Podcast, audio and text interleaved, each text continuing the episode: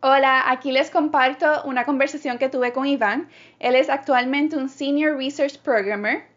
Hablamos de todo un poco, bueno, no de todo, pero de muchas cosas, incluyendo de cómo es que llegó a la posición que tiene actualmente. Él tiene una maestría en biología computacional.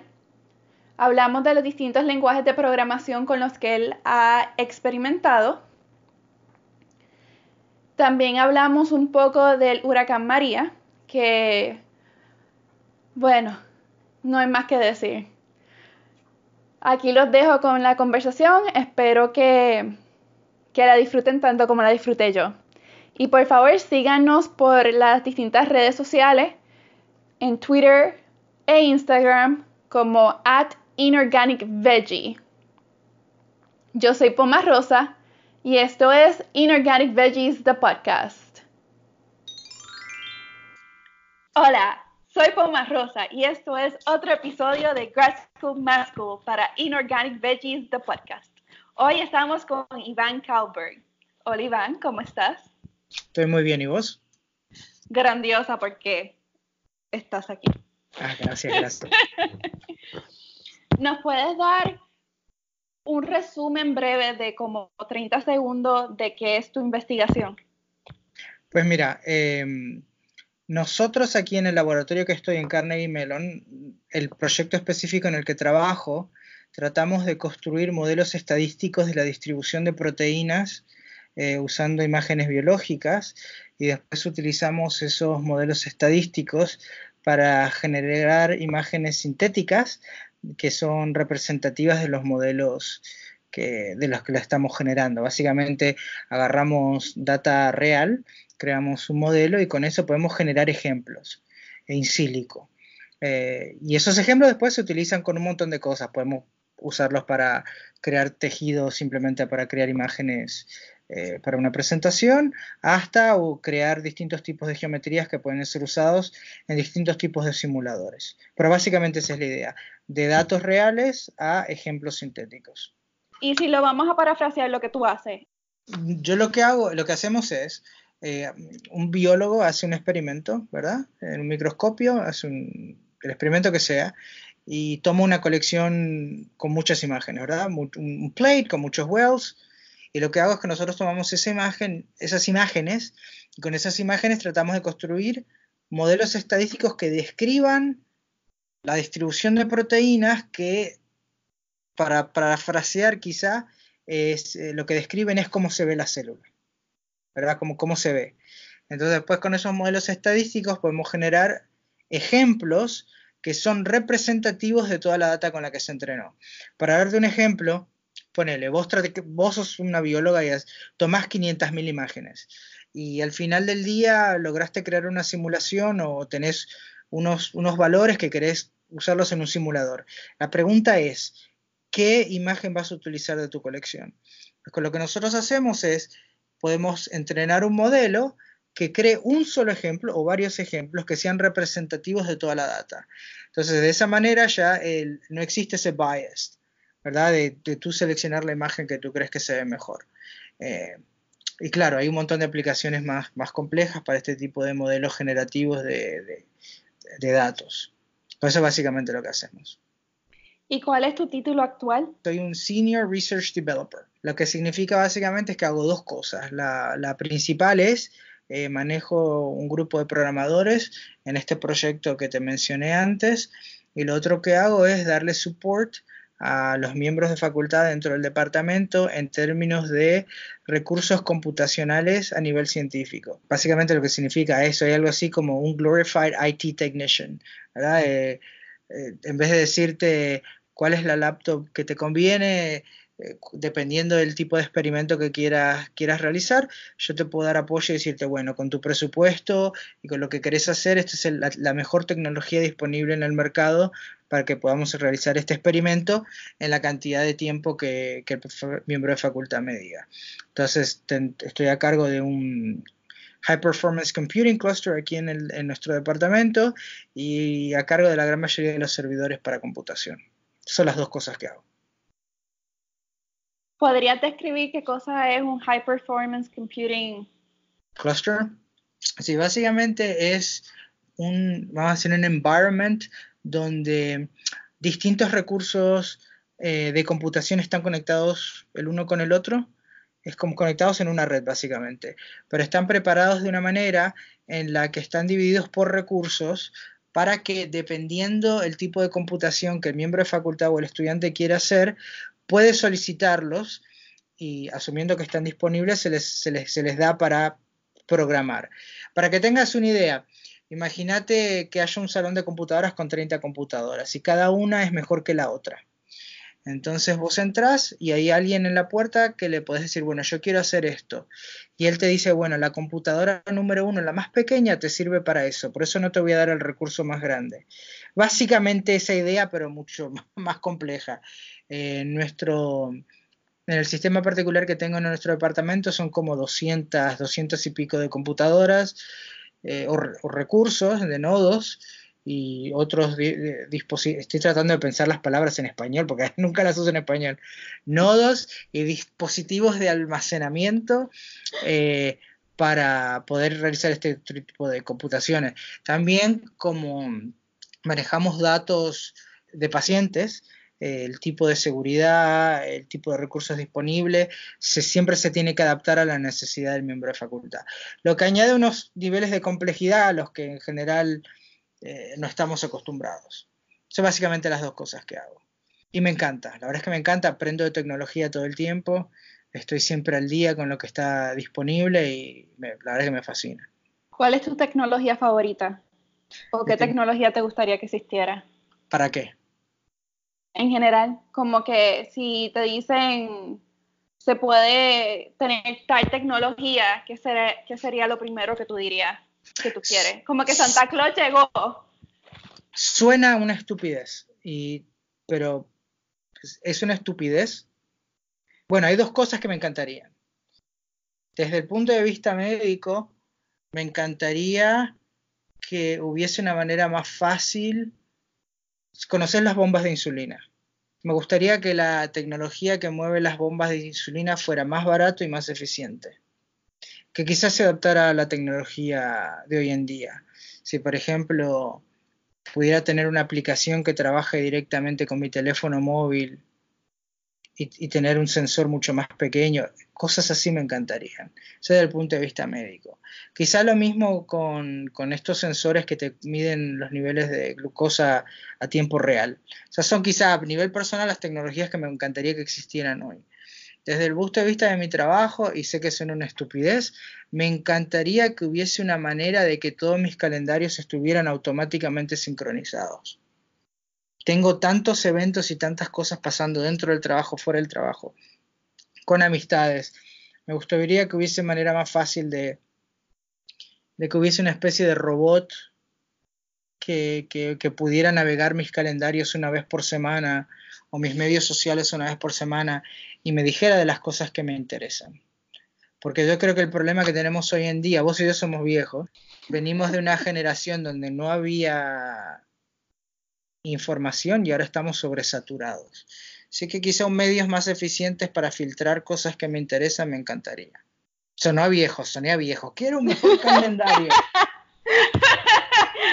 Entonces, vamos a volver a, pues, a tu puesto. Yo no sé, yo te sigo diciendo Senior Programmer, pero sé que ese no es tu título. Senior Research Programmer, please. Ok, ok. Bueno, si querés te explico las diferencias. Ok, dale. Yo no tengo ningún problema. ok, Senior solamente significa que soy viejo. No significa más nada. Eh, significa que debo en esta posición mucho tiempo. La diferencia entre un research programmer y un programador regular es que, bueno, que el programador regular generalmente lo contratan por proyectos y tienen metas eh, generalmente muy claras. Para hacer un ejemplo, qué sé yo, te contratan para construir una aplicación para el teléfono o te contratan para resolver un problema en una base de datos. El Senior Research Programmer, un Research Programmer en general va trabajando con miembros de facultad o va trabajando con otros eh, miembros de Research y van trabajando en el desarrollo del algoritmo a medida que va pasando. Eh, claro, hay research programmers que se los contratan solamente para implementar una vez que los algoritmos están publicados y creados. Pero básicamente tenemos una destreza adicional que en general somos buenos en computer science y en matemática. ciencias de cómputo y matemática. Es decir, nosotros, entre comillas, tenemos esa habilidad de poder traducir los papers. Vemos un paper y lo convertimos en un programa. Eso es a nivel mucho, muy, muy básico, lo que es un research programmer. El problema es que hoy en día, con tantas nuevas tecnologías, eh, esas líneas, esas diferencias como que se van borrando. Pero sí te diría que el research programmer tiene que entender algoritmos, tiene que saber bastante matemática y tiene que entender cómo implementar eh, un algoritmo. ¿Y cómo tú llegaste al puesto que tú tienes actualmente? Académicamente, ¿cuál ha sido tu, ruta? Pues yo hice un bachillerato en, empecé en ciencias de cómputos y después me cambié a matemática. Cuando hice, yo tomaba clases de programación cuando estaba en Puerto Rico, pero la verdad es que eran, no, no, eran clases sin propósito. O sea, era como aprender a programar por programar y, como que la idea era, bueno, eventualmente voy a conseguir un trabajo en alguna compañía. Cuando hice mi primer internado de verano fue la primera vez que como que pude mezclar un proyecto científico con eh, aprender a programar y me gustó mucho. La verdad es que esa fue, esa, mi código fue terrible, pero, pero me gustó eh, mucho, muchísimo. Cuando volví a la universidad nunca más tuve la oportunidad de encontrar algo parecido. Y seguí con matemática. Y en ese momento me resultó claro que tenía que cambiar de field, por lo menos en Puerto Rico, que tenía que cambiar a un, campo distinto para poder seguir haciendo este tipo de programación. Y me interesé por no se llamaba computational biology en aquella época, por lo menos no era algo así, era más como mathematical biology. Era esta idea de que venía un matemático y un biólogo, hacía algo y yo como programador como que le corría las simulaciones.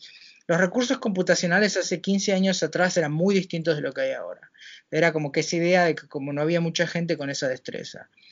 Cuando me graduó, me encuentro la oportunidad de venir a estudiar acá, Carnegie Mellon, a hacer la maestría y con una beca de NIH y aquí fue donde aprendí a las malas.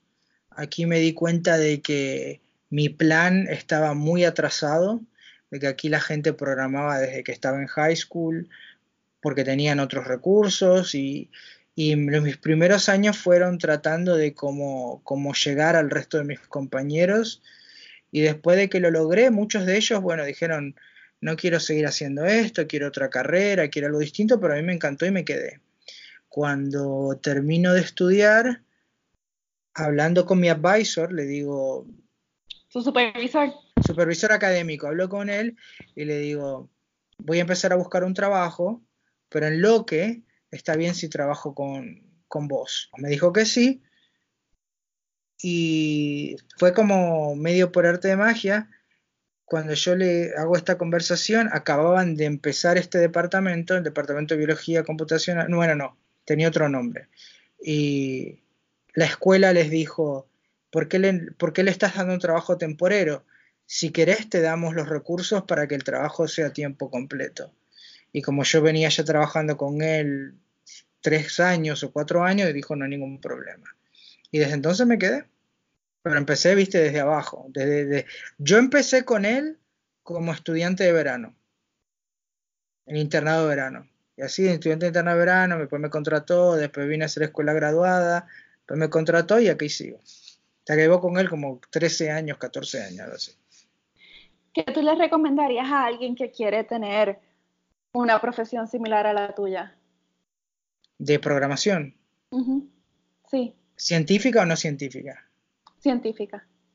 Pues mira, tienen que tener una buena preparación. Es una discusión que tuve, porque ahora, viste, están los buzzwords, machine learning, Técnicamente soy un experto en Machine Learning. Técnicamente, pues, viste, decir experto, soy un LinkedIn expert. Viste, en LinkedIn dice que soy un experto porque tengo como 40 votos de miembros de facultad que han publicado, o sea, para LinkedIn soy un experto. Pero la verdad es que si hablas conmigo, yo me pongo un poco más abajo porque estoy en una buena universidad donde se hace, investigación todos los días.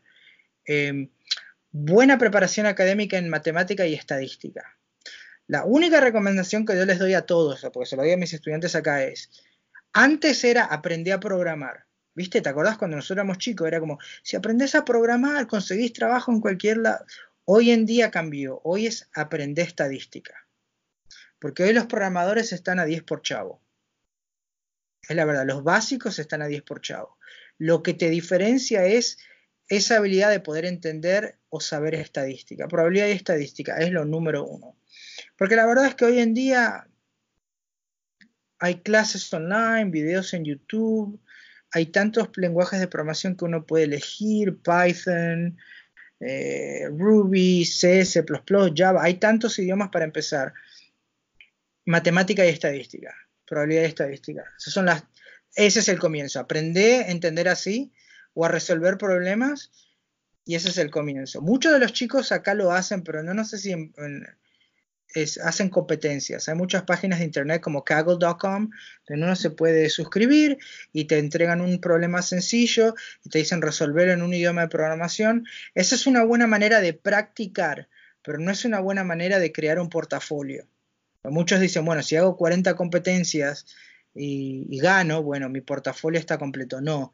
Desde mi punto de vista, como alguien que contrata, me dice que sabes programar, pero no me habla más allá de eso aprender ese tipo de cosas.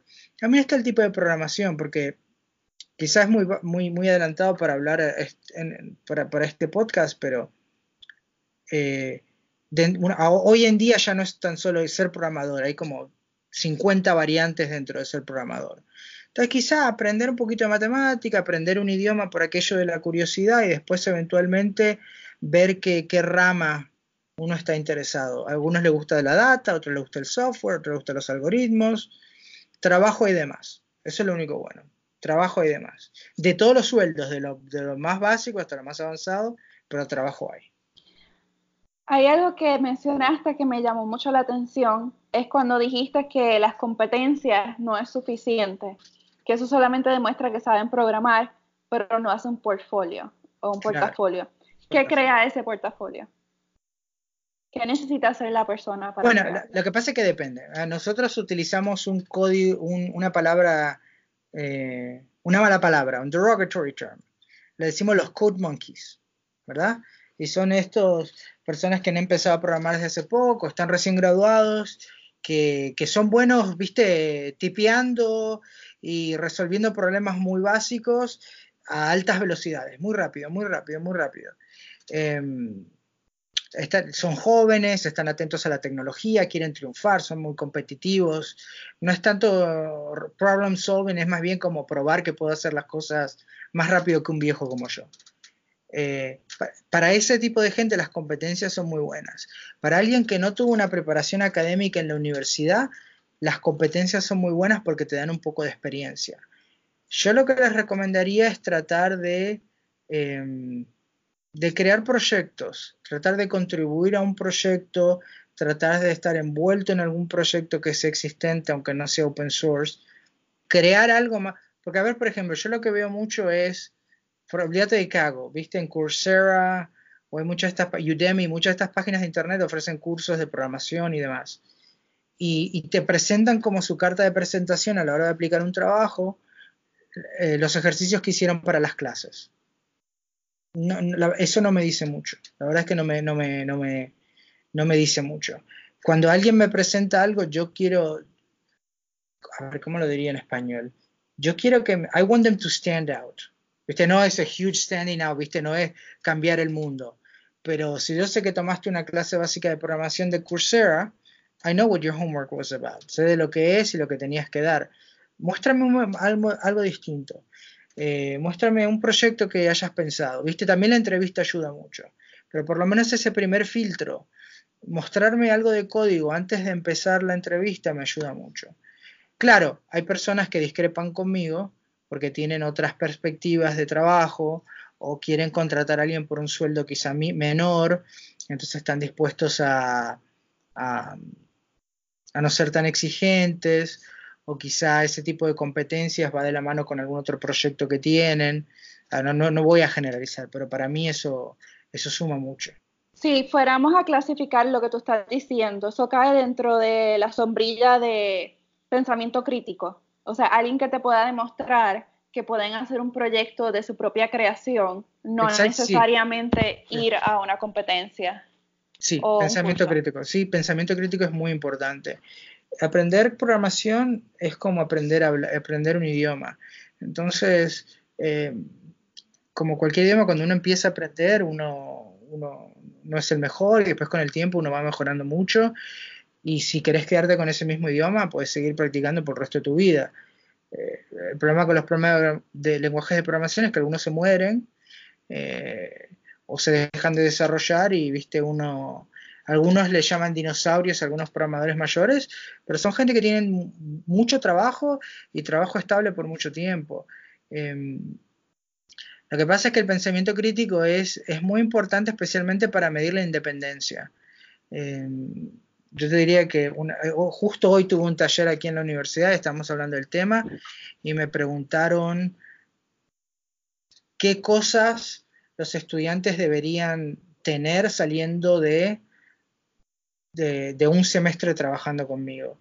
Pensamiento crítico es uno extremadamente importante. Y otro que me parece que, no se ve en este tipo de competencias y que no tiene nada que ver con, con, con programación es la habilidad de decir no. Entonces, yo necesito gente que tenga suficiente pensamiento crítico para decirme que no, pero no es que no lo quiero hacer, es decirme, bueno Iván, yo no creo que puedo cumplir con esta meta que me estás dando en esta semana, dásela a Poma Rosa, ella lo puede hacer más rápido. O decir, bueno, esto lo puedo hacer si, si me dejas trabajar con esta otra persona esta semana. Ese tipo de pensamiento crítico y ese de self-reflection, de reflection, me parece que es muy importante a la hora de trabajar y no se ve en un resumen que me dice que hiciste 500 competencias. Tampoco mide trabajar en equipo, que ese es otro problema, porque yo no necesito programadores que puedan trabajar solitos en una oficina, porque acá todo siempre es en equipo. Te tengo ahora otras preguntas. Pregúntame. Te la voy a hacer juntas. Uno, ¿a qué tú te refieres con con tener un entrenamiento en matemáticas. O sea, ¿qué tipo de matemáticas tú te refieres? Dos, cuando mencionas probabilidades y estadísticas, ¿a qué estadísticas te refieres? Y tres, cuando hablas de lenguajes de programación, me gustaría que es una idea de con qué lenguaje de programación empezaste y cuál ha sido, hasta cuál has transicionado. Pues mira, para darte la primera pregunta, cálculo diferencial e integral Cálculo, cálculo 3. Cálculo diferencial, cálculo integral, cálculo, cálculo vectorial. Eso te da las herramientas para poder seguir. O sea, yo te diría que llegar a ese nivel, un cálculo 3, lo que llamamos en Puerto Rico un cálculo 3. Cálculo 3 más ecuaciones diferenciales. Te da las herramientas como para que vos puedas entender un paper digamos. Y, lo que está más allá de eso, por lo menos esa clase de cálculo te da, te da la oportunidad de aprender ese paso previo a entender un paper. Algunos dirán que necesitas, eh, bueno, álgebra lineal también. Sí, cálculo diferencial, ecuaciones diferenciales y álgebra lineal. Eso es non-negotiable, te diría. Aquí en la gran mayoría de las universidades de Estados Unidos, a nivel subgraduado, los que tienen un bachillerato en ciencias van a tomar mínimo cálculo 3, quizá ecuaciones diferenciales, pero álgebra lineal siempre.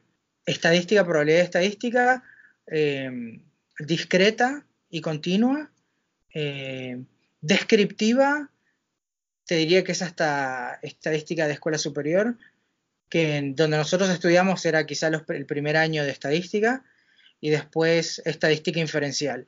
Y ahí te diría que con estadística inferencial por lo menos un año de buena preparación académica o algo parecido. Todo esto se puede aprender de a poco. Eh, no, no, es necesariamente, no se necesita ir a la universidad, hay muchos recursos disponibles para aprender. Eh, toma más tiempo si uno lo hace de su manera, ¿verdad? Hay cursos online, eh, como te dije, en Udemy, Coursera, etcétera, donde uno puede aprender. muchos de estos que son extremadamente importante, especialmente para aquellos que quieren aprender Machine Learning. Hay muchos cursos de Machine Learning que, es como el agregado de todo lo que te dije, como que el buzzword, ¿viste? Machine Learning. y si uno tiene una preparación en lo que te conté, se hace mucho más fácil entender el porqué de todo, de, toda, esa, de toda esa rama de, de, computer science o estadística o como quieras llamarle. En términos de programación, yo empecé con COBOL, que es un lenguaje que todavía se usa, pero que no se desarrolla. Es como más una situación de mantenimiento. Se hizo mucho, y los, era como lo que te decía, ejemplo, los programadores viejos. Eh, muchos de los programadores que, todavía hacen COBOL es porque mantienen código que existe que la gente no quiere cambiar. Eh, también tenés que entender, si pensás en términos de programadores de la vieja guardia, el costo de mantener un programador hace 20 años, ponen en la época del dot-com, te valían 4 o 5 veces más de lo que vale ahora. Entonces, para una persona que invirtió tanto dinero para un código y que todavía funciona, no le van a pagar muchísimo dinero a alguien nuevo para que lo modernice, digamos. If ain't broke it, don't fix it, ¿viste? De ahí salté a C. C o C++, C++ creo. Y me gustó, pero pasó una situación muy particular con las clases que tomé en Puerto Rico.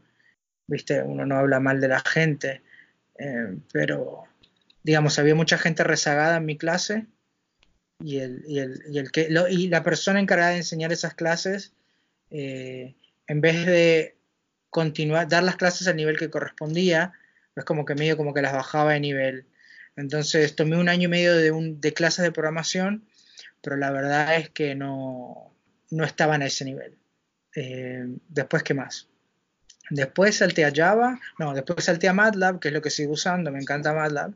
Es odiado por mucha gente, pero a mí me encanta, es, lo que es. Y después usé Java em, a nivel académico en la universidad. Me va y me viene, Java no, no es nada por él. Y después a nivel diario uso distintos lenguajes. Eh, uso Ruby, uso Java, C++, Python. Te diría ahora soy un experto en Python, pero eh, lo aprendí por trabajo, no lo aprendí en las clases, ¿viste? Y hay otros lenguajes que se usan eh, todos los días, eh, lenguaje de programación de otro tipo de cosas, de base de datos, de un montón de cosas. Pero no me consideraría experto en eso, es más bien como, bueno, ya con mis años de experiencia puedo escribir algo sencillo en esto, pero no me, no me llamaría nunca un experto en alguno de esos idiomas. Y yo creo que, que, el senior programmer se supone que se hace como una especie de toolkit, ¿viste? Como un, como un handyman que pueda decir, yo puedo arreglar un poquito aquí, un poquito de acá, un poquito de esto, un poquito de lo otro y, y así continuar. Me gusta esa analogía. Y te voy a preguntar, ¿tú piensas que una persona puede aprender matemáticas o hay una habilidad innata de ser buena en matemáticas? Las dos. Las dos yo di clases, tuve la oportunidad de dar clases en Puerto Rico a nivel secundario y universitario, y yo lo que veo es mucha falta de interés. Ok, por aquello de la discusión entre nosotros, que nadie nos escucha. Sí, hay, sí, hay gente que hay gente que no le da. Hay gente que no le da la cabeza para la matemática. Como a mí no me da jugar baloncesto. Ah, yo jamás no voy a ser, viste, no voy a ser ningún jugador profesional de la NBA ni tampoco voy a jugar para los cangrejeros Santurce, ¿viste? No, no, no, no entra en ninguna de esas categorías. Entonces, hay que reconocer gente que no le da. Pero te diría que ese, ese número es muy pequeño. Hay un segundo grupo muy mayor de gente que está desinteresada. El problema es que me parece que esa semilla de interés tiene que crecer desde muy pequeños. Entonces, cuando uno los recibe a nivel de escuela superior o a nivel universitario, ya es muy difícil o es más difícil decirles, mira, las matemáticas son tan interesantes como otras cosas. A ver, por ejemplo, el ejemplo que yo usaba mucho en la universidad cuando daba, porque yo daba las, clases muy básicas, ponele, yo le daba un ejemplo, como a Rosa tiene, qué sé 20 kilos de papas y compra 5 kilos. Viste uno de esos ejercicios verbales y se, se hacían un 8. Pero, por ejemplo, les preguntaba, bueno, qué sé yo, eh, Food Locker tiene un especial de tanto en tanto y 15 y ahí me hacían la cuenta tac tac tac tac pero ¿por qué? porque no era que no les daba la cabeza era porque simplemente no tenían interés en resolver un problema versus el otro que quizá nunca lo habían pensado como un problema matemático pero era algo que hacían todos los días buscar descuentos si el sueldo me da o el sueldo no me da cuánto cuántas horas necesito trabajar para pagar el carro, para pagar la renta, puedo pagar tanto para el almuerzo, cuánto puedo gastar en la... Viste, todos esos cómputos que son muy importantes, pero no los asociaban con la destreza matemática, era más bien como supervivencia. Así que sí, me parece que son las dos. Yo pienso, no que nadie me haya preguntado, pero voy a dar mi opinión. Pregunto. Yo pienso que cada cual aprende de manera distinta y tal vez no puedas llegar a ser jugador de baloncesto famoso o en ningún lado, pero sí puedes practicar lo suficiente y si puedes tener a alguien que te tenga la paciencia de ayudarte a tener cierto nivel de capacidad para hacerlo. Y yo pienso que lo mismo puede ser con las matemáticas y la ciencia. Y que uno no debe de asumir inmediatamente de que la cabeza no le da. Yo pienso que a lo mejor en la forma en que estás aprendiendo no es la forma en la que tú aprendes. A ver, yo no te estoy diciendo, yo no te estoy diciendo que conozco a alguien y la cabeza no le da, pero cierto, a ver, cuando, yo di la primera, la primera vez que tuve la oportunidad de dar las clases, lo que ellos hicieron conmigo fue, como, como prueba creo, me dieron todos los estudiantes que habían repetido dos o tres veces. Como la tercera vez que tomaban la clase. Algunos pasaron y otros no. Y los que no pasaron tenían interés pero no, no, no, podían, no podían razonar de ciertas maneras, no podían abstraerse. Yo creo que ese es el... Sumar y restar lo hace todo el mundo. Ese no es el problema. El problema de la matemática es la abstracción. Y hay gente que simplemente no pueden, no pueden tener ese mismo tipo de abstracción. A ver, volviendo al ejemplo que vos dabas del baloncesto. Yo te miro un juego por televisión y te puedo decir qué errores están haciendo ah, mirá cómo se movió aquí, debió haber, tú sabes, debió haber hecho tal cosa, qué sé yo. Pero poneme a mí en la cancha. El cuerpo no me da, la cabeza no me da. Entonces, sí, hay personas que uno les puede enseñar un poco, pero hay un límite para todo. A ver, hay un límite para todo. Esto no tiene que ver solamente con matemáticas y computer science. Pensalo bien. En biología, a ver, por ejemplo, para trabajar en un laboratorio, eh, ¿cómo sería en español? El attention to detail que necesitas para trabajar en un laboratorio no tiene nada que ver con tus destrezas biológicas o tu conocimiento en biología celular y molecular, etcétera, etcétera. Es simplemente algo innato. Entonces, una persona que necesita tener cierto poder para enfocarse, para poder trabajar de manera correcta en un laboratorio, nada tiene que ver con biología. Pero esa es más o menos la, analogía que estoy tratando de decirte. Hay gente que, que, no, que llegan a un, un límite y el límite ya no, no, no se puede más. La Ahora lo que te estoy tratando de decir es, ese grupo es muy pequeño, pero cuando la gente falla, que es un grupo más grande, tendemos a decir que no les da a todo el mundo. Yo me parece que, la, que, ahora como adulto lo que he aprendido a identificar es decir, bueno, qué sé yo, Pomarrosa, eh, podés, aprender a programar eh, como un hobby, si querés, como un pasatiempo, pero me parece que quizá como una carrera profesional esto no es lo tuyo. Yo te puedo dar ese feedback. Mientras que puedo ver que otra persona tenga problemas y decirle, mira, yo creo que si empezás a practicar esto, esto y esto, o hacer tal y tal cosa por los próximos seis meses, vas a llegar a ese lugar en el que querés estar. Me parece que eso es lo más importante que uno aprende con el tiempo, identificar, en vez de decir, están todos colgados, tienen todos F o tienen todas A, o ese tipo de cosas así. Yo era medio carne puerco cuando estaba, en Puerto Rico era medio carne de puerco. Eso yo, yo ¿sabes? Yo, sé. Estoy tratando de ver tu comentario de múltiples direcciones, de múltiples ángulos. Y hay algo que me preocupa cuando se dice que hay un porcentaje pequeño de gente que tal vez la cabeza no le da. Y la razón por la que lo sigo batiendo es que a mí me preocupa que alguien escuche esa frase y piense, es que a mí mi cabeza no me da. Y te oh, I see, I cierto. I see, I see. No, no, ok, ok, ok. Ok, ok, I get, I get, it, I get it, I get it. Ok, entiendo lo que quieres decir. Um, yo creo, y quizás es por, por, porque llevo trabajando en este mundo académico por bastantes años, que no es que, a ver, para poner una, para poner, para no decir no les da la cabeza, no para no decir eso. Em, hay, tiene que haber mucho valor en reconocer the strengths and weaknesses of everyone, right? Yo estoy, por ejemplo, a ver, yo te voy a hablar de mi persona, olvídate de los demás. Yo sé que yo no tengo capacidad para trabajar en un wet lab, lo sé. Un, un dry lab es básicamente un laboratorio computacional, un wet lab es un laboratorio químico, un laboratorio biológico, eh, donde haya algún tipo de cultivo de tejidos, etcétera, etcétera. A mí las destrezas no me dan. No me dan. O sea, vos me das un paper y yo te lo leo. Yo sé de qué fue tu experimento. Pero vos me decís a mí que me tengo que levantar a las 4 de la mañana porque mi, tengo que pasar mi cultivo. Y yo te voy a dar esta única, pero olvídate, ni te voy a decir que es por el podcast, pero yo no lo voy a hacer.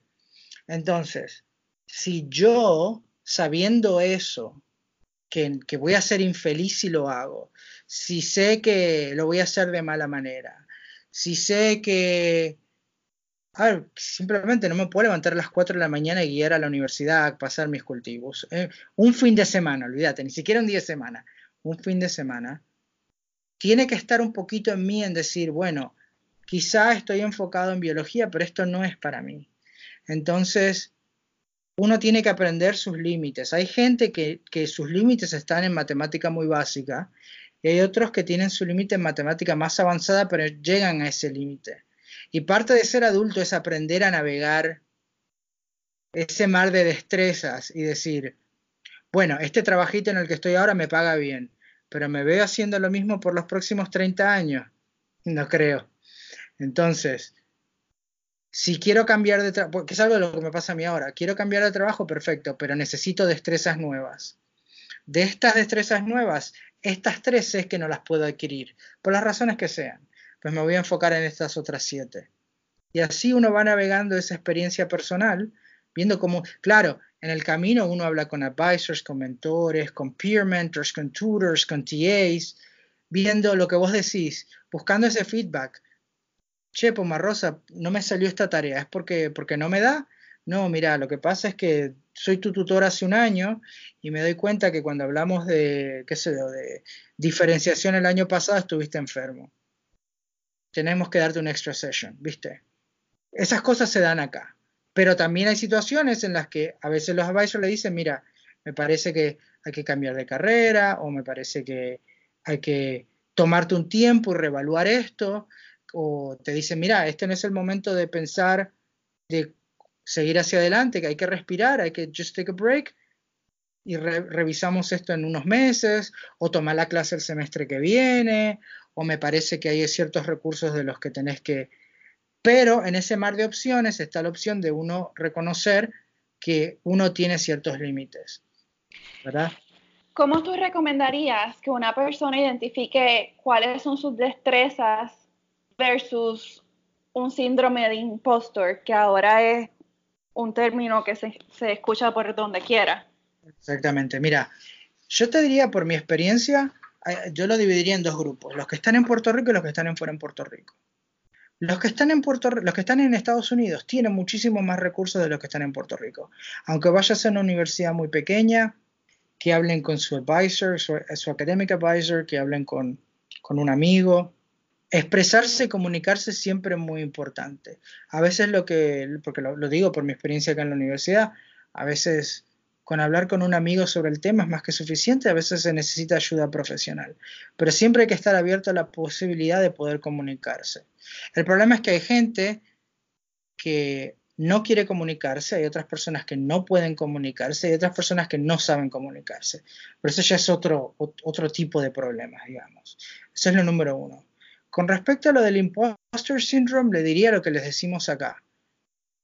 O sea, yo se los digo a, veces a los que han trabajado para mí antes.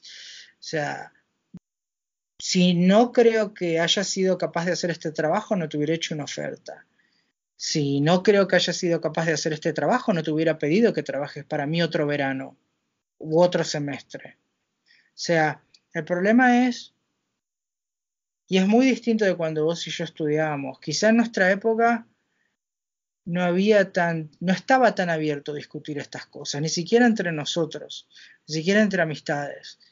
Pero ahora tienen safe spaces para hablar del tema, para hacer estas preguntas. Entonces, ya sea porque crean que es imposter syndrome o, porque crean que no, no, tienen las destrezas o que no las pueden adquirir, lo que hay es ayuda por todos lados, en todos lados. No con, no con door, pregúntenle a un advisor, pregúntenle a un decano, pregúntenle, en algunas universidades hay servicios eh, de terapia, de terapistas, hay psicólogos, algunas universidades dan servicios adicionales, eh, psiquiatras, eh, terapistas del habla, en algunas universidades dan hasta masajes para reducir el estrés, dan clases de yoga. El punto es que hay, hay muchísimos recursos disponibles. No son para todo el mundo pero los recursos existen. Entonces la idea es poder uno identificar cuáles son las cosas que te ayudan y, y, explotar esos recursos. Porque lo único que sí aprendí acá en Estados Unidos que no lo sabía en Puerto Rico es que si yo no estoy bien, ni mi trabajo ni mi vida personal va a estar bien. Entonces quizá antes uno priorizaba a otras personas, miembros de la familia, amistades, novia, pareja, lo que sea, y se dejaba uno para lo último y, a veces hay que ser un poco egoísta. Entonces, esa sería mi única, mi única recomendación.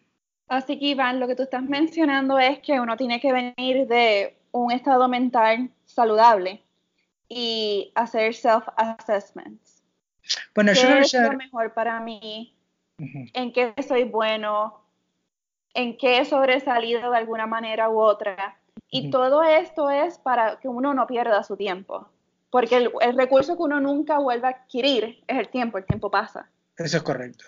Ahora, yo te diría, porque ni siquiera, porque esa conversación la hemos tenido acá en otros, en otros aspectos, vos utilizaste estar en un, ¿cómo fue? Estar en un buen lugar mental, ¿cómo, cómo fue que dijiste? EADH. Estar en un lugar bueno mentalmente. Bueno mentalmente. Saludable, saludable, esa fue la palabra. Ni siquiera eso. Yo te diría que ni siquiera eso. Lo más difícil para nuestra cultura es precisamente abrirse. Entonces, estés bien o estés mal, sientas que estés bien mal un día o mal el otro, buscar ayuda, hablar es siempre importante. A veces se confía en un amigo, a veces se confía en, los padres, a veces se confía en, un advisor. La recomendación que nosotros damos acá es cuando te mudas a la universidad y está todo medio overwhelming, como que estás nervioso por la universidad, pero no es como que tenés problemas. ¿no? Ese es el momento no de buscar, no de buscar ayuda, pero saber dónde existe la ayuda. Tener ese contacto de decir, bueno, si hablo con, esta persona dentro de mi departamento, esa persona me puede ayudar a buscar ayuda. Eso es muy importante. Conocer la gente que es puntos de contacto en, en, distintas oficinas, para que el día que necesites ayuda y digas, bueno, hoy no me siento en confianza de tocar este tema con Iván, pero está esta decana en este otro lugar, eh, con la que me siento más eh, en confianza de poder comunicarle esta situación o este problema. Pero la comunicación es importantísima, importantísima. Y quizá, te voy a decir algo, en mi experiencia, y yo no tengo mucha experiencia en esto tampoco, porque yo soy researcher, yo no estoy involucrado con los estudiantes todo el tiempo, en nivel académico, ese tipo de situaciones. La gran mayoría de las veces las soluciones son fáciles en relación en la manera en que el estudiante o la persona potenciaba el problema. Básicamente se ahogaban en un vaso de agua y las soluciones estaban disponibles. Claro, hay problemas muchísimo más graves que, viste, no tienen soluciones a corto plazo, pero bueno, esa es otra discusión. Pero cuando tú mencionas que la solución es bastante, usualmente bastante fácil, ¿A qué te refieres en relación a lo que estábamos hablando anteriormente en cuanto a las destrezas, identificar las destrezas de los estudiantes o identificar qué camino se le hace más fácil? Te voy a dar ejemplos concretos. Te voy a dar ejemplos concretos para que tengas una idea. Aquí utilizamos muchos medios electrónicos para comunicarse entre ¿viste? researchers, miembros de facultad con los estudiantes. un estudiante planteó una vez, no tengo los recursos disponibles. Ok, no, perdóname. Algo parecido así. Fue, no, dos ejemplos, perdóname. Primer ejemplo, el estudiante dice, no tengo los recursos disponibles para comprar el libro de la clase. ¿Y qué hizo un miembro de facultad? Le dijo, no se preocupen, voy a comprar cuatro copias del libro y las voy a tener en mi oficina. el de ustedes que quiera venir, porque la universidad compra una o dos copias, pero no son suficientes, tenés 200 estudiantes. Las tengo disponibles en mi oficina. Si ese estudiante no hubiera dicho nada, quizá hubiera fallado la clase. Otras situaciones donde el estudiante le ha comunicado a una persona no dentro de su departamento o no a su profesor, me estoy colgando en esta clase porque no, no, no me da para comprar el libro, el libro está muy caro. Y el estudiante no sabe que el libro está disponible en biblioteca. Y ese miembro de facultad le dice, no te preocupes, ese libro está disponible y podemos donar otros libros para que se use. Un estudiante va donde, un, donde alguien, un amigo, y le dice, tengo problemas con esta sección en biología.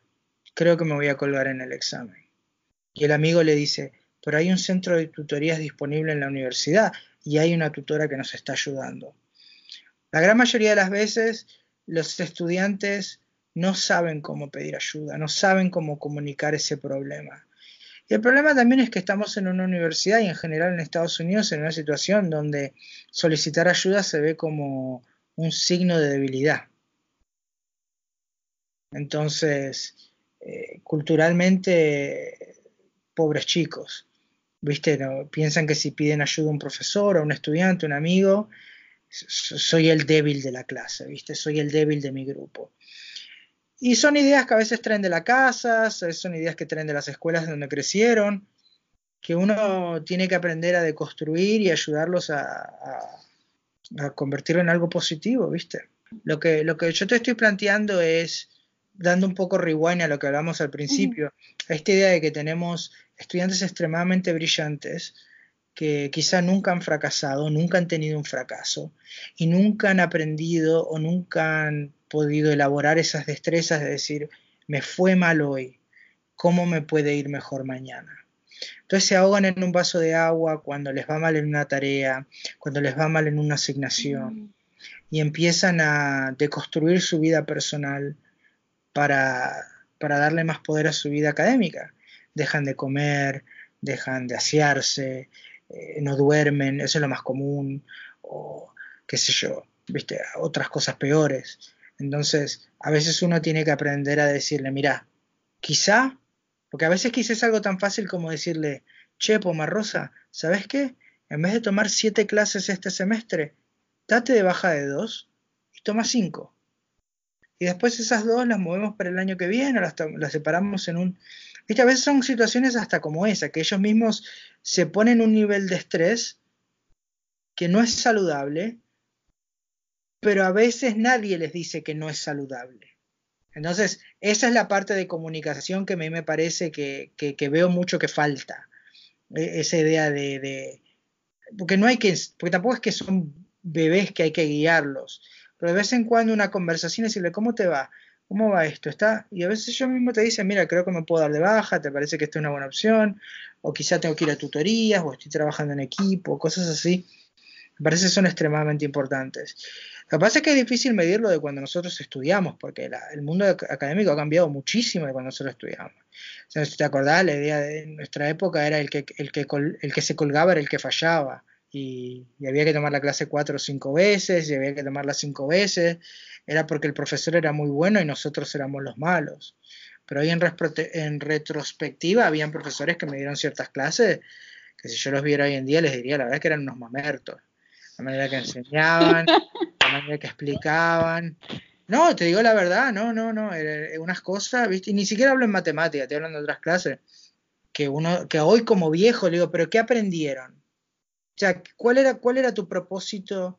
A ver, por decirte algo, yo me acuerdo, tuve un profesor de ciencias sociales para alejarme del mundo de ciencias, que me mandó a la biblioteca de la Universidad de Puerto sociales Rico. son ciencias? No, no. Sí. No, vamos a tocar ese tema porque no.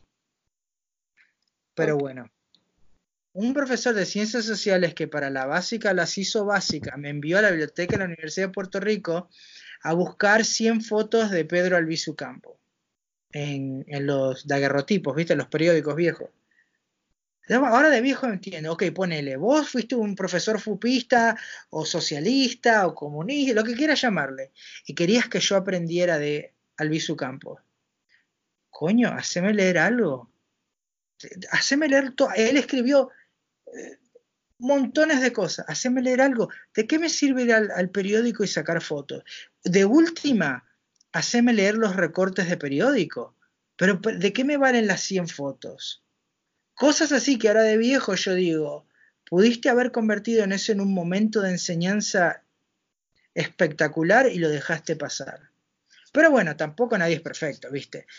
Piensa que lo que estoy obteniendo de lo que tú estás diciendo es que en un pasado se le ponía mucho peso al estudiante en cuanto a, un posible fracaso, mientras que ahora nos estamos moviendo en una dirección de que, bueno, el profesor tiene una responsabilidad, que es enseñar. Cierto. Antes era, si vos fallabas, eras vos, no era la institución, no era la clase, no era el departamento, no era el decano, eh, no era el libro de texto. Hoy en día se le da la posibilidad de cuestionar la clase al estudiante no necesariamente durante la clase, a menos que sea algo extremadamente malo, pero todos los años se revisa, mira, esta clase nos recomendó que el semestre que viene menos teoría, más asignaciones. En vez de tener un solo midterm, dividirlo en dos. Todo el tiempo, todos los buenos profesores que he conocido acá, todos están abiertos a la crítica constructiva de sus estudiantes. Todos, sin discusión. Eso no significa que vayan a cambiar, pero por lo menos entretienen la idea de que hay algo que puede mejorar. Nosotros cuando estudiábamos eran como monolitos, no se, no se cuestionaba, eran doctores, y a los doctores no se les cuestiona, los doctores no hacen nada malo. Quizá también éramos muy jóvenes nosotros, y no lo veíamos de esta manera, ahora que soy un poco más grande, Sabemos que los doctores son tan humanos como cualquiera, que cometen errores y que tienen días buenos y que tienen días malos. Pero en aquel momento era incuestionable. A ver, yo a lo que me llama tanto la atención, porque a veces nos reímos acá, los estudiantes tienen, iba a decir por ley, pero no es por ley, sino por política de la universidad, tienen cierta cantidad de días después de que se le entregue el examen para ir a cuestionar al profesor acerca de su nota. Imagínate nosotros en nuestra época ir donde un profesor y decirle, me merezco un 90 en vez de un 88. Nos bajaban puntos. Olvídate. Ni siquiera era para arriba, era para... No, ¿Te acordás la profesora? No voy a decir el nombre tampoco. Que, que, que daba notas 84.3. Oh, God.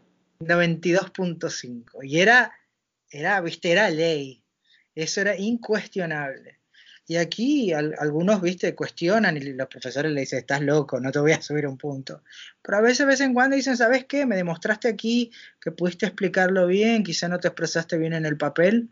Viste, un puntito acá, un puntito acá, no, no, no, no le daña a nadie y le sube la autoestima al estudiante. Lamentablemente yo pienso que lo que tú describes no es cierto en todas las instituciones en el momento, pero sería grandioso que eso sea una póliza institucional en estoy donde quiera. Estoy de acuerdo, no pasa en todo. a ver, yo te estoy hablando de acá, donde estoy. Estoy completamente de acuerdo. Tengo compañeros en otras universidades en la misma ciudad donde no pasa lo mismo. Lo que pasa con esta universidad en la que yo estoy trabajando es que la verdad es que es una universidad muy cara. No te lo voy a negar, es una universidad cara.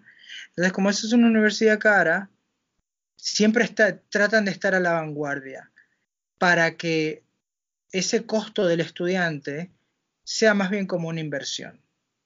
¿Viste? Entonces todo el tiempo están como que tratando de estar al frente de todo en términos educativos, computacionales, de investigación, etc. No es fácil, no es perfecto, porque esto no es, no es perfecto, pero lo veo a diario con la gente que está alrededor mío de que hacen ese intento. Que quizá cuando yo era más chico no lo veía. Habían uno que otro que eran así, que hablaban con vos y te decían, bueno, viste que podemos hacer mejor aquí, mejor allá, y, listo. Pero la verdad es que vos y yo podemos pensar de varios ejemplos de personas que eran inamovibles, que daban la misma clase hace 25 años y el prontuario no cambiaba y el libro seguía siendo el mismo y, los, los exámenes un atraso, era un atraso. Era un atraso.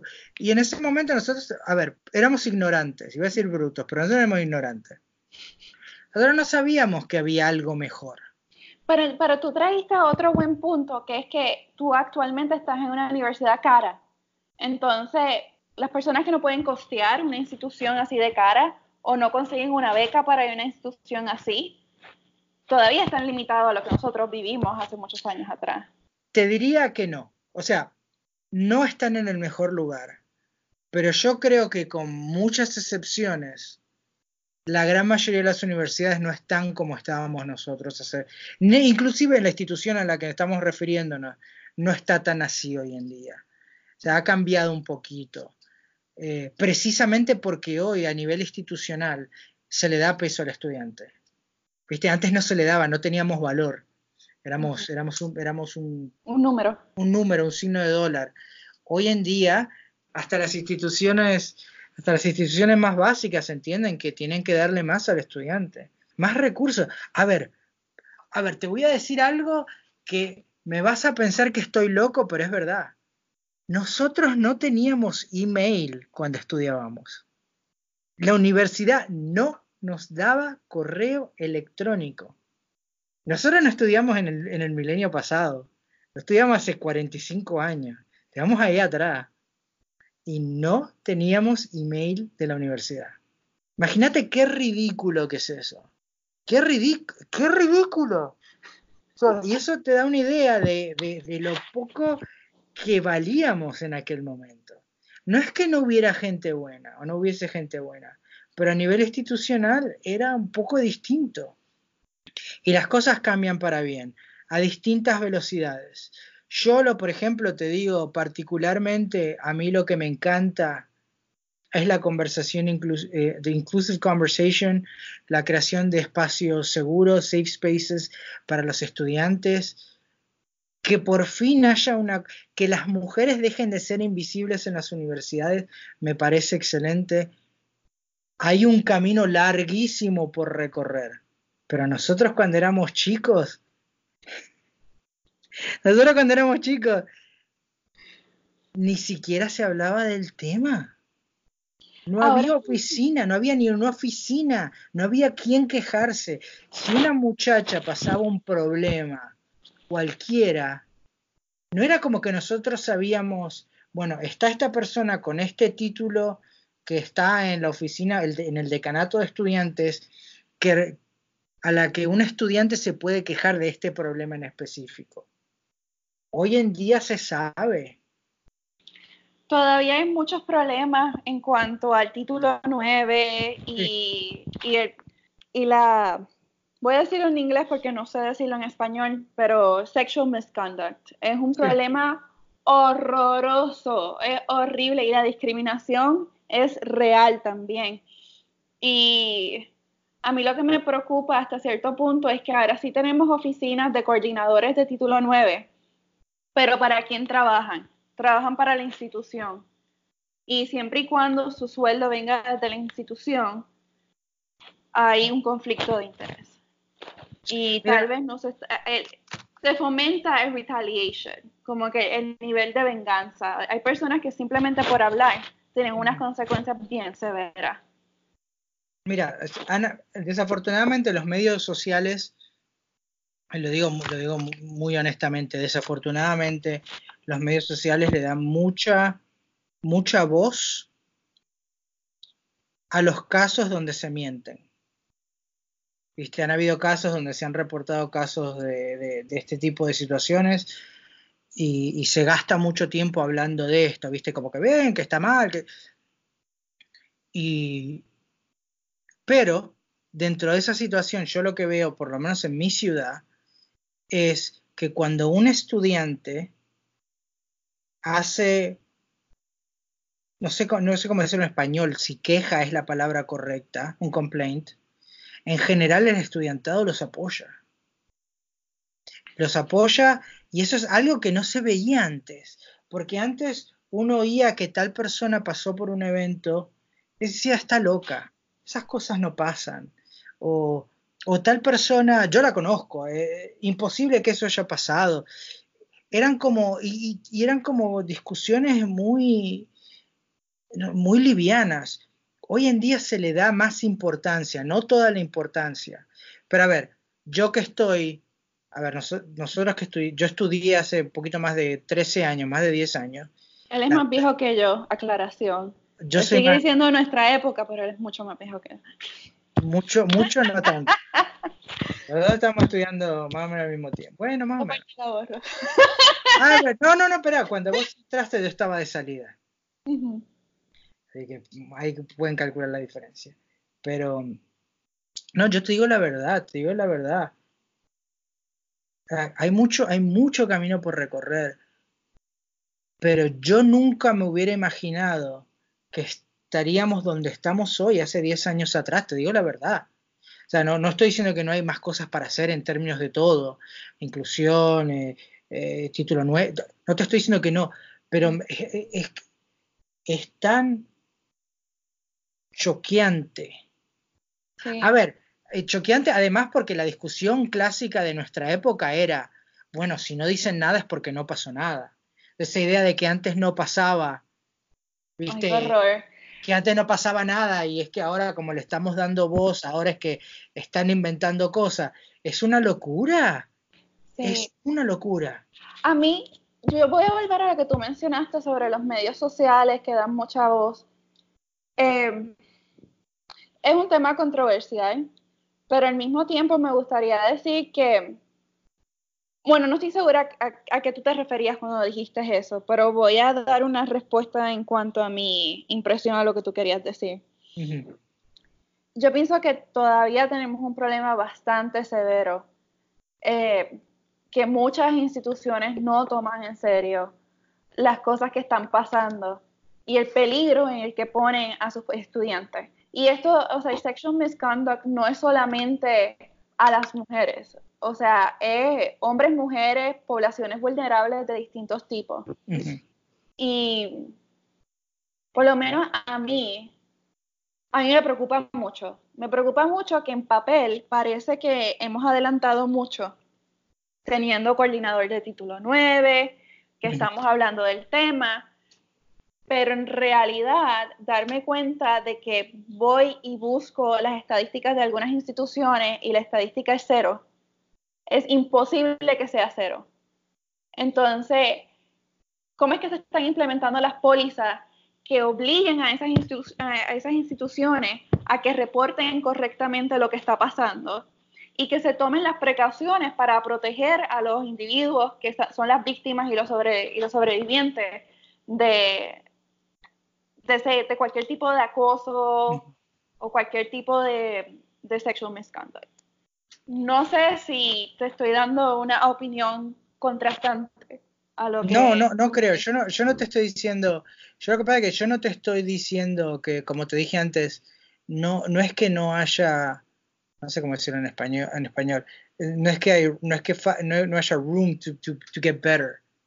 Yo lo que te estoy diciendo es, digamos que lo, que lo poquito que tenemos hoy en día, por decirle algo, yo no me lo imaginaba hace 10 años. Yo no me imaginaba que ni siquiera se tuviera la conversación. O sea, no, no, no, no, a nosotros, yo te digo la verdad, aquí, yo te puedo hablar donde yo estoy, en mi ciudad, en mi institución. A ver, no había ni siquiera una política clara de lo que era un misconduct. Que yo llegué aquí, o sea, no, ahora no, pero yo aquí llevo mucho tiempo, yo he vivido varios, varias etapas de la, de la política universitaria, pero llegamos a un punto donde básicamente te dan una lista de cosas y te dicen, esto no. Y te estoy diciendo que esto no, que puede ser obvio para mí, pero puede ser que no haya sido obvio para otra persona que lo hizo en contra de otra persona en la institución. Entonces, antes ni siquiera se tenían ese tipo de conversaciones, que son chocantes, que quizá para las generaciones más nuevas no lo es porque lo han vivido en términos de que lo han escuchado en la escuela eh, o, en, el colegio, o en pero para nosotros estos temas no, no, existían. No había ni discusión de tener esa discusión. No, no, no, no, es como, es como vos dijiste, es como si no pasara. Yo de hecho, te digo la verdad, estuve cinco años en la institución en Puerto Rico.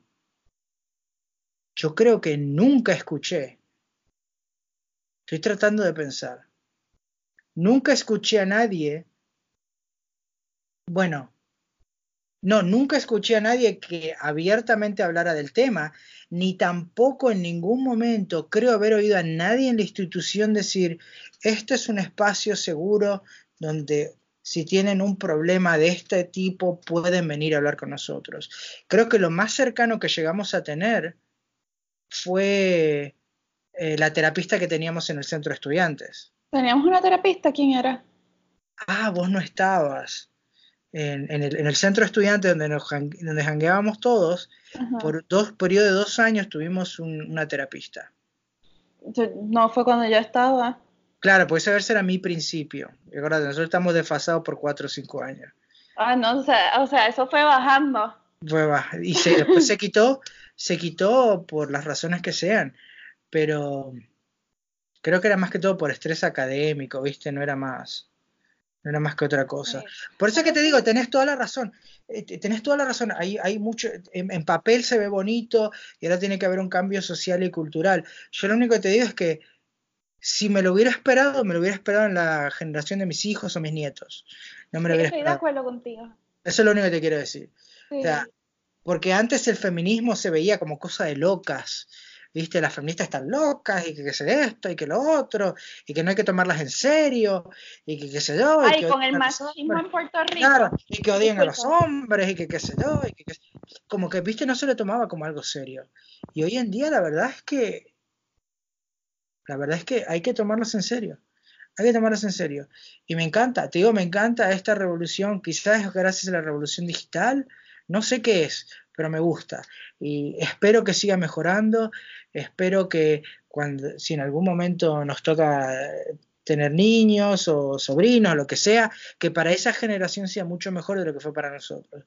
Y que cuando, y lo, te voy a decir algo, que esta conversación tuve con un amigo, yo espero que cuando yo sea viejo, pero viejo viejo, no ser uno de esos viejos chotos que dice, los tiempos de antes eran mejores y tener esa, ese, la perspectiva. Esa perspectiva de decir, el mundo sigue cambiando y si yo no sigo cambiando me voy a quedar atrás en, el, en, el, en la época de Muñoz. Eso es lo único que siempre estoy tratando de, de decir, mira, Viste, yo me crié de esta manera, pero el tiempo ha cambiado. Viste, ahora, ahora se tiene que hablar de esto, ahora se tiene que discutir esto. Los estudiantes merecen hablar del tema, los estudiantes necesitan hablar. Y te voy a decir algo que aprendí mucho ahora. Aprendí a quedarme callado. Ya no hablo tanto, ahora escucho más. Y, y, cuando uno se da le, da, le da la oportunidad, en mi caso hablo de estudiantes, porque bueno, estoy acá, cuando uno le da la oportunidad a los estudiantes de hablar y uno los trata en serio, viste, es, es grandioso porque algunos de ellos nunca los han tratado en serio en su vida. O nunca han sentido que tienen la oportunidad de hablar de esto con un familiar o, bueno, y uno los refiere a donde hay que referirlo. Qué bonito, qué bonito que hayas mencionado eso. Y sí, estoy de acuerdo contigo. Sí, hay que, hay que seguir mejorando y que hay temas que en un pasado yo nunca hubiese imaginado que se pudieran hablar esa, esa, sentirse tan cómodo hablando de temas bien difíciles. Y veo que te tienes que ir pronto. Eh, vamos a hablar. ¿Tienes cinco minutos? Ok. Porque eres un programador de investigación, no sé cómo se traduce eso, pero eres mucho más. Y también tu conexión con Puerto Rico. Y pues tu rol durante el huracán María. Barrio Latino es un programa de radio aquí en la ciudad de Pittsburgh que lleva más de 23 años en el aire. Yo soy el último que está ahí. Eh, llevo ya más o menos cuatro años, poquito, poquito por ahí, tres, cuatro años eh, al mando del programa. Eh, lo que hago en Barrio Latino es dos, tres cosas principales. Primero traigo invitados para que me cuenten de sus cosas. A mí me aburre mucho escucharme, o sea que mientras más gente mejor. Paso música, porque siempre es bueno pasar música, y le comunico a la gente eventos que están pasando en la ciudad, de todo lo que está pasando. Música, películas en el parque. La verdad es que Pittsburgh es una ciudad muy bonita. Y el bar, el, programa Barrio Latino ha sido un centro de información por mucho tiempo. Claro, cuando empezó Barrio Latino, tenés, pensaba que había internet, pero no habían teléfonos inteligentes, ¿viste? Entonces la gente llega, llega a la ciudad de Pittsburgh Y parte de esos recursos que les dicen es Barrio Latino, escúchalo. Y bueno, les digo dónde conseguir más información, etcétera. Así que bueno, el programa me encanta. Em, ¿Qué más? Y bueno, antes tenía otro programa llamado Rumba Live, que era solo música, pero los integré, viste, para no tampoco aburrir. Porque como te dije, a mí no me gusta escucharme. Y bueno, lo que me estabas preguntando en Puerto Rico, yo me mudé a Puerto Rico cuando era muy chiquito y viví como 20 años en Puerto Rico, para hacerte el cuento largo corto. Cuando pasó el huracán María, eh, nosotros tratamos de hacer un evento en, la universidad. Bueno, no, ¿cómo fue que pasó? No, eh, cuando pasó el huracán María, la universidad no había mandado un email ni nada. Viste, no. Y bueno, me, tuve la oportunidad de comunicarme con algunas personas y decirle, mirá, viste, como decirle, coño, ah, cuando pasan cosas similares en otros países del mundo, ustedes mandan un email, porque aquí la universidad siempre manda un email que básicamente habla, bueno, si usted está en una situación de estrés, puede ir a estos servicios, ¿viste? Ese tipo de cosas. Le bueno, no hicimos lo mismo por Puerto Rico. Lo hacen, nos juntamos todos, decimos hacer un evento y desafortunadamente, porque imagino que estás pendiente de las noticias, nosotros donamos nuestra primera bolsa de dinero a Unidos por Puerto Rico. Esa fue nuestra primera cuestión. Pero claro, acordate que esto es, te estoy hablando, no había contacto con Puerto Rico todavía. Y nosotros estábamos ya juntando plata para enviar. Y lo único que parecía coherente en ese momento era Juntos por Puerto, Unidos por Puerto Rico, pero no había más nada. No había ni manera de comunicarse. Y bueno, pero nosotros lo hicimos, Puerto Rico, Barbados, como que juntamos a todos los estudiantes del Caribe acá. Cuando pasa eso, una estudiante se llama Rosana, eh, ella viene de una situación familiar un poco mejor y escucha de que algunos de sus amigos están literalmente alquilando aviones privados para sacar a su familia a Puerto Rico. Y el que tenía, viste, el que tenía el, poder adquisitivo podía hacerlo, pero claro, la minoría en Puerto Rico. Y dijo, bueno, ¿sabes qué? ¿Por qué no hago un fundraiser? Y trató de juntar para alquilar un, fletar un, avión pequeño y traer a un grupo de gente. Y lo hizo el primer viaje. Logró cierto número de donantes y trajo creo que 19 personas, 18 personas de Puerto Rico a, Florida. Eran, pacientes de cáncer el primer había De todo, había de, todo. Había de todo, pero eran gente que no duraban más de una semana en Puerto Rico. Eh, gente que necesitaban eh, pulmón, pulmones, gente que eh, la insulina se les había dañado y no había refrigeración, personas que dependían de máquinas cardiorrespiratorias, viste, había de todo, gente que no podía recibir eh, eh, diálisis, eran, eran casos muy extremos. ¿Y cómo es que ella logró identificar a esos casos? Pues claro, ella tenía, tenía mm, amigas cuyos padres eran doctores.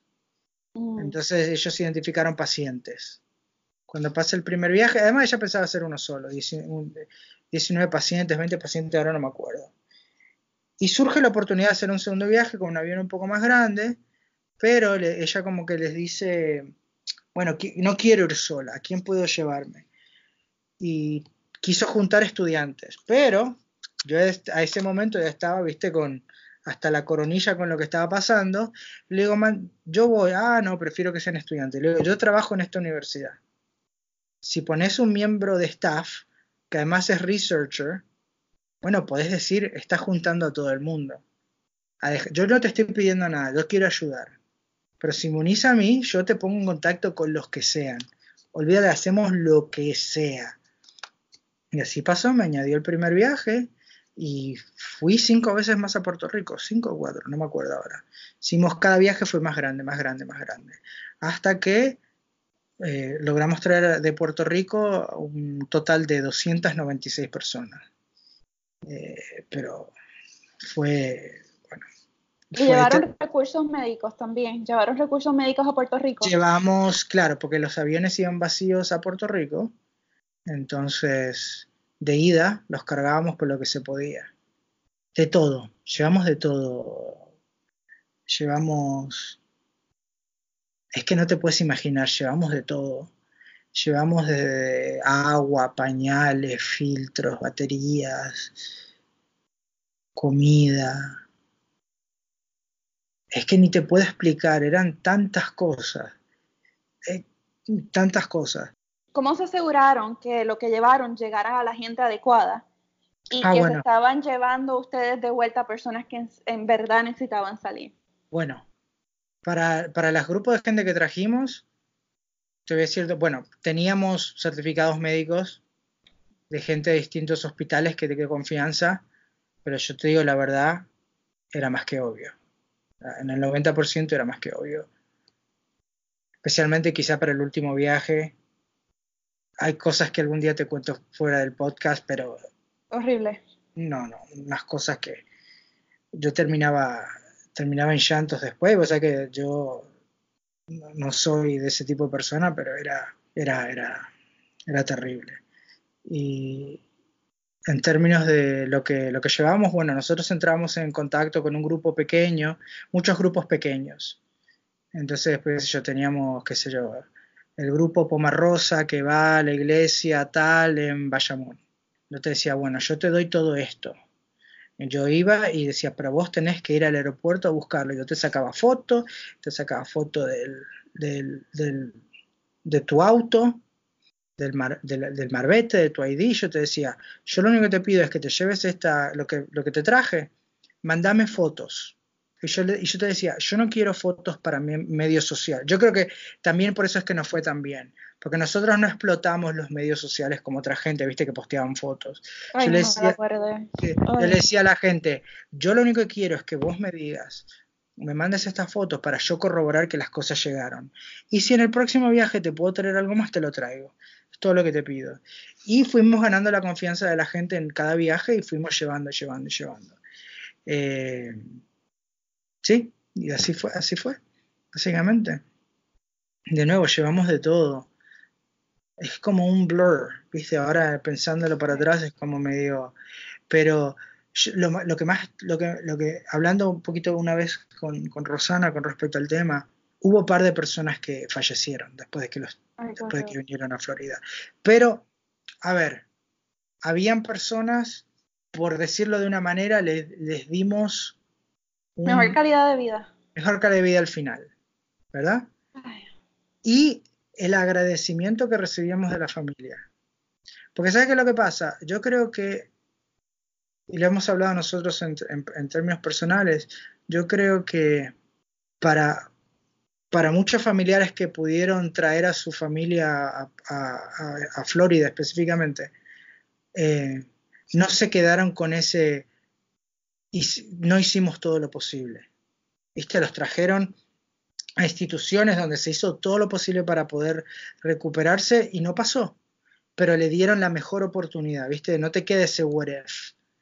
Y, y, y y es fuerte porque al día de hoy ella todavía sigue recibiendo mensajes de vez en cuando. Mucha gente que le manda fotos al revés también le dice, no, papi está muy bien hoy por vos, o mami está muy bien por vos, te agradecemos mucho, viste, todavía siguen llegando mensajes así. Porque de nuevo, nosotros juntamos todos en grupo, Rosana hizo mucho trabajo en esto, juntó todos los fondos para poder costear los vuelos, pero eh, esto fue libre de costo para todos los que viajaron con nosotros. O sea, esto fue todo, todo a costo de avión. Y lo que nosotros llevamos, quizá con pequeñas excepciones, fue todo costeado, todo fueron donaciones. Yo te agradezco mucho que hayas hablado pues conmigo y con quien sea que nos escuche. Hoy te lo agradezco mucho. Para mí, antes de terminar, para mí el tema del huracán María es bien difícil. Como que todavía me da como una cosa fría por dentro. Y, y no sé, tal vez algún día se pueda hacer algo como una alianza tecnológica que se active cada vez que hay un desastre natural, porque hay muchos recursos en instituciones académicas que a veces no ven el campo. Eso es así. Pues Eso te es. agradezco mucho, Iván, muchos, mucho amor. Igual, igual para vos. Sabes que me podés llamar mm, cuando quieras. Yo te llamo cuando está bien, y tú también. Yo también, pero es que, bueno, me testeas y hablamos un día. Pues sí, te cuidas mucho y te lo agradezco. Bye. Ay, chao. Chao. Bueno, esto fue todo por este episodio. Espero que lo hayan disfrutado tanto como lo disfruté yo. Síganos por todas las redes sociales y también comuníquese con nosotros. Déjenos algún rating en iTunes o en cualquiera que sea su podcatcher. Y chao.